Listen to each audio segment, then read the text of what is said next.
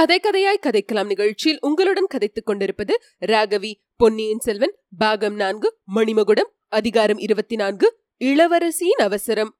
இளவரசிகளை உபசரித்து வரவேற்று பீடங்களில் உட்கார செய்த பிறகு அனிருத்தர் தாமும் அமர்ந்தார். தேவி என்னை பார்க்க வேண்டும் என்று சொல்லி அனுப்பினால் நானே வந்திருக்க மாட்டேனா? இவ்வளவு அவசரமாக வந்த காரணம் என்ன? சக்கரவர்த்தி சௌகரியமா இருக்கிறாரல்லவா என்று கேட்டார். சக்கரவர்த்தியின் தேகஸ்கம் எப்போதும் போல் இருக்கிறது. ஐயா ஆனால் மனதுதான் கொஞ்சம் சரியாக இல்லை. நேற்று அடித்த கடும் புயல் தந்தையின் மனத்தை ரொம்பவும் பாதித்திருக்கிறது. ராத்திரியெல்லாம் அவர் தூங்கவில்லை. குடிசைகளில் வாழும் ஏழை எளிய மக்கள் என்ன கஷ்டப்படுகிறார்கள் என்பதை எண்ணி எண்ணி அடிக்கடி புலம்பினார். பொழுது விடிந்தவுடன் தங்களை போய் பார்க்கும்படி சொன்னார். புயலினால் கஷ்ட நஷ்டம் அடைந்தவர்களுக்கெல்லாம் உடனே உதவி அளிக்க ஏற்பாடு செய்ய வேண்டுமாம். அதை தங்களிடம் சொல்வதற்காகவே முக்கியமாக வந்தேன். என்றாள் இளைய பிராட்டி குந்தவை. தேவி இந்த எளியவனால் என்ன செய்ய முடியும்? முதன் மந்திரி என்ற பெயர்தான் எனக்கு என்பது தங்களுக்கு தெரியாதா? பெரிய பழுவேட்டரையர் இந்த சமயம் ஊரை விட்டு போயிருக்கிறார். பொக்கிஷத்தை இறுக்கி பூட்டிக் கொண்டு தான் போயிருக்கிறார். அவருடைய சம்பந்தமின்றி காலாந்தக கண்டரால் கூட பொக்கிஷ சாலையை திறக்க முடியாதே. கஷ்ட நஷ்டங்களை அடைந்தவர்களுக்கு நான் என்ன உதவி செய்ய முடியும்? வாசலில் பலர் வந்து காத்திருப்பதை தாங்கள் பார்த்திருப்பீர்கள். ஆனால் அவர்களை பார்ப்பதற்கு எனக்கு வெட்கமாயிருக்கிறது. அதனால்தான் வெளியில் செல்ல தயங்கிக் கொண்டிருக்கிறேன். என்று அனிருத்த பிரமராயர் பஞ்சபாட்டு பாடினார். ஐயா அதை பற்றி தாங்கள் கவலைப்பட வேண்டாம். என்னுடைய சொந்த உடைமைகள் அனைத்தையும் கொடுக்கிறேன். என் அன்னையும் அவ்விதமே கொடுக்க சித்தமாயிருக்கிறார்கள். சக்கரவர்த்தியின் அரண்மனையில் உள்ள எல்லா பொருள்களையும் தாங்கள் எடுத்துக்கொள்ளலாம் தந்தை அவ்விதமே சொல்லி அனுப்பினார்கள். ஏழைகளின் கஷ்டங்கள் தற்காலிக சாந்தியாக வேண்டும். ஏதேனும் ஏற்பாடு செய்யுங்கள். தங்களுடைய சொந்த உடைமைகள் யானை பசிக்கு சோழப்பொறி கொடுத்ததாகவே இருக்கும். சோழ நாடு முழுவதும் நேற்று புயல் அடித்திருக்கிறது. எங்கெங்கே என்னென்ன நேர்ந்திருக்கிறது என்ற செய்திகளே இன்னும் கிடைக்கவில்லை. இதோ நிற்கிறானே என் பரமாத சீடன். இவன் பெரும் பயங்கரமான செய்தியை சொல்லுகிறான். கடல் பொங்கி எழுந்து கோடிக்கரை முதல் நாகைப்பட்டினம் வரையில் கடலோரம் உள்ள ஊர்களையெல்லாம் மூழ்கடித்து விட்டதாம்.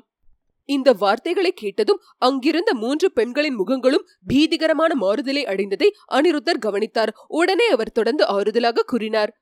ஆனால் அதை நான் நம்பவில்லை. இவன் கூறுவது வெறும் வதந்திதான். புயலை காட்டிலும் வேகமாக வதந்தி பரவியிருக்கிறது. கடற்கரை பகுதியிலிருந்து செய்தி வருவதற்கே இன்னும் நேரமாகவில்லை. குதிரை மீது தூதர்கள் வந்தாலும் இன்று மத்தியானத்துக்கு மேலேதான் இங்கு வந்து சேர முடியும். இதற்கிடையில் நம்மால் செய்யக்கூடிய உதவிகளையெல்லாம் செய்வதற்கு ஏற்பாடு செய்யலாம்.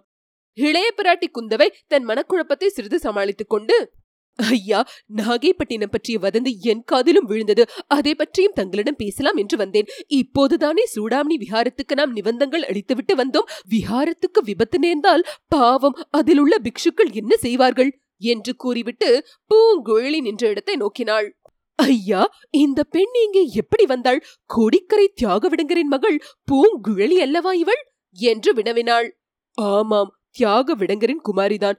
ஆனால் அவரை போல் சாதுவல்ல ரொம்ப பொல்லாத பெண் தனக்கு சம்பந்தமில்லாத காரியங்களில் தலையிட்டு தொந்தரவு விளைவிப்பவள் என்றார் முதன் மந்திரி. இளைய பிராட்டிக்கு வேறுவித ஐயப்பாடு தோன்றியது. அருள்மொழியை பற்றிய உளவு அறிவதற்காகத்தான் பூங்குழலியை இங்கே அனுருத தெரிவித்திருக்கிறாரோ? தந்திர வித்தைகளில் கைத்தேர்ந்த மந்திரியாயிற்றே. எப்படி இருந்தாலும் பூங்குழலியின் சார்பில் நான் இருக்க வேண்டும் என்று தீர்மானித்துக் கொண்டு அப்படி ஒன்றுமில்லையே. பூங்குழலி மிக நல்ல பெண்ணாயிற்றே. இங்கே வா அம்மா. முதன் மந்திரி ஏன் உன் பேரில் கோபமா இருக்கிறார் அவருக்கு ஏதேனும் தொந்தரவு கொடுத்தாயா? என்றாள் பூங்குழலி சற்று நெருங்கி வந்து தேவி முதன் மந்திரியே தாங்கள் கேளுங்கள். நான் முதன் மந்திரிக்கு தொந்தரவு கொடுத்தேனா? அவர் எனக்கு தொந்தரவு கொடுத்தாரா என்று கேளுங்கள். என்றாள். ஓஹோ நீயும் கோபமாகத்தான் இருக்கிறாய். இங்கே வா பெண்ணே. என் அருகில் உட்கார்ந்து கொள் என்று கூறி இளைய பிராட்டி பூங்குழலி தன் அருகில் உட்கார வைத்துக் கொண்டாள். ஐயா இந்த பெண்ணை எதற்காக தெரிவித்தீர்கள்? ஏதாவது முக்கியமான காரியமா? என்று கேட்டாள். அம்மணி நான் இந்த பெண்ணை தெரிவிக்கவில்லை. இப்படி ஒரு பொல்லாத பெண் இருக்கிறாள் என்ற செய்தியே எனக்கு தெரியாது. இவளாகவேதான் என்றார் முதன் மந்திரி தேவி முதன் மந்திரி ஏன் தயங்குகிறார்? மிச்சத்தையும் சொல்ல சொல்லுங்கள் என்றாள் பூங்குழலி. இவளாகவேதான் இவளுடைய அத்தையை தேடிக்கொண்டு வந்தாள். யார் இவளுடைய அத்தை? ஓஹோ சேந்தன் அமுதனின் அன்னையா? கோட்டைக்கு வெளியிலல்லவா அவர்களுடைய வீடு இருக்கிறது? இல்லை அமுதனின் அன்னை இல்லை. இவளுக்கு இன்னொரு ஊமையத்தை இருக்கிறாள். இளவரசி தங்களுக்கும் தெரிந்திருக்க வேண்டிய செய்திதான். ஈழ நாட்டு காடுகளில் பித்து பிடித்தவள் போல் திரிந்து கொண்டிருந்த ஊமை ஸ்திரீ ஒருவர் உண்டு. அந்த மாதரசியை இங்கே ஒரு முக்கியமான காரியத்துக்காக அழைத்து வர விரும்பினேன். அதற்காக பெருமுயற்சி செய்தேன். கடைசியில் வெற்றி கிட்டியது. அந்த சமயத்தில் குந்தவை தேவி சொல்ல முடியாத பரபரப்பை அடைந்து உண்மையாகவா? அந்த பெண்மணி இப்போது இங்கே இருக்கிறாளா? நான் உடனே பார்க்க வேண்டுமே! என்று சொல்லிக்கொண்டே பீடத்தை விட்டு எழுந்தாள்.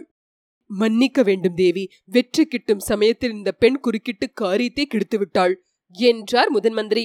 குந்தவை மிக்க ஏமாற்றத்துடன் திரும்பவும் உட்கார்ந்து பூங்குழலி இது உண்மைதானா? என்ன காரியம் செய்து விட்டாய்?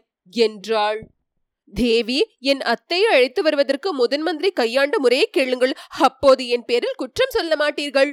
என்றாள் பூங்குழலி. பிறகு முதன் மந்திரி நடந்ததை சுருக்கமாக கூறினார். கேட்டுக்கொண்டிருந்த இளைய பிராட்டி அப்படியானால் இந்த கோட்டைக்கு பக்கத்திலேதான் எங்கேனும் இருக்க வேண்டும். தேடி பார்க்கலாமே என்றாள். நல்ல வேளையாக தேடி பார்க்க வேண்டிய அவசியம் கூட இல்லை.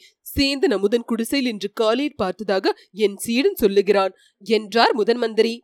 அப்படியானால் ஏன் வீண் கால தாமதம் மற்ற காரியங்கள் எல்லாம் அப்புறம் பார்த்துக் கொள்ளலாம். நாமே போய் அழைத்து வருவோம். தாங்கள் வருவதற்கு இல்லாவிட்டால் நான் போய் வருகிறேன். வானதி புறப்படு போகலாம் என்றாள். ஆழ்வார்க்கடியான் அப்போது குறுக்கிட்டு தேவி சற்று யோசித்து செய்ய வேண்டும். புதிய மனிதர்கள் கூட்டமாய் வருவதைக் கண்டால் அந்த அம்மாள் மீரண்டு ஓடத் தொடங்கி விடுவாள். பிறகு புல்லை பிடித்தாலும் அந்த அம்மணியை பிடிக்க முடியாது என்று சொன்னான்.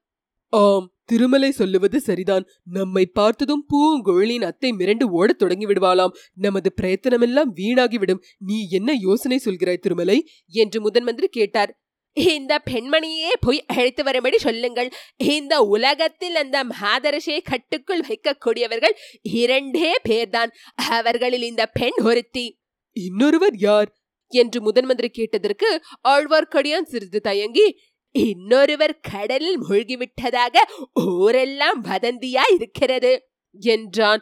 குந்தவை தேவி அதை கவனியாதவள் போல் பூங்குழியை பார்த்து கரையர் மகளே உடனே போய் உன் அத்தையை இங்கே அழைத்து வா. அவளுக்கு இங்கே ஒரு கெடுதியும் நேராது. மிக முக்கியமான காரியமாக உன் அத்தையை உடனே நான் பார்க்க வேண்டியிருக்கிறது. எனக்காக இந்த உதவி செய்வாய் அல்லவா? என்றாள். ஆகட்டும் அம்மா. முயன்று பார்க்கிறேன். ஆனாலும் முதன் மந்திரி இப்படிப்பட்ட உபாயத்தை கடைபிடித்திருக்க வேண்டியதில்லை. முன்னாலேயே எனக்கு தெரிந்திருந்தால் ஆமாம் விஷயங்களை மறைத்து வைப்பதில் இம்மாதிரி அசந்தர்ப்பங்கள் நேரத்தான் நேருகின்றன. அதை நானே உணர்ந்து வருத்தப்பட்டுக் கொண்டிருக்கிறேன். சீக்கிரம் அத்தை அழைத்துக் கொண்டு வா. அதற்கு பிறகு இன்னொரு முக்கியமான வேலை உனக்கு இருக்கிறது. என்றாள் இளைய பிராட்டி.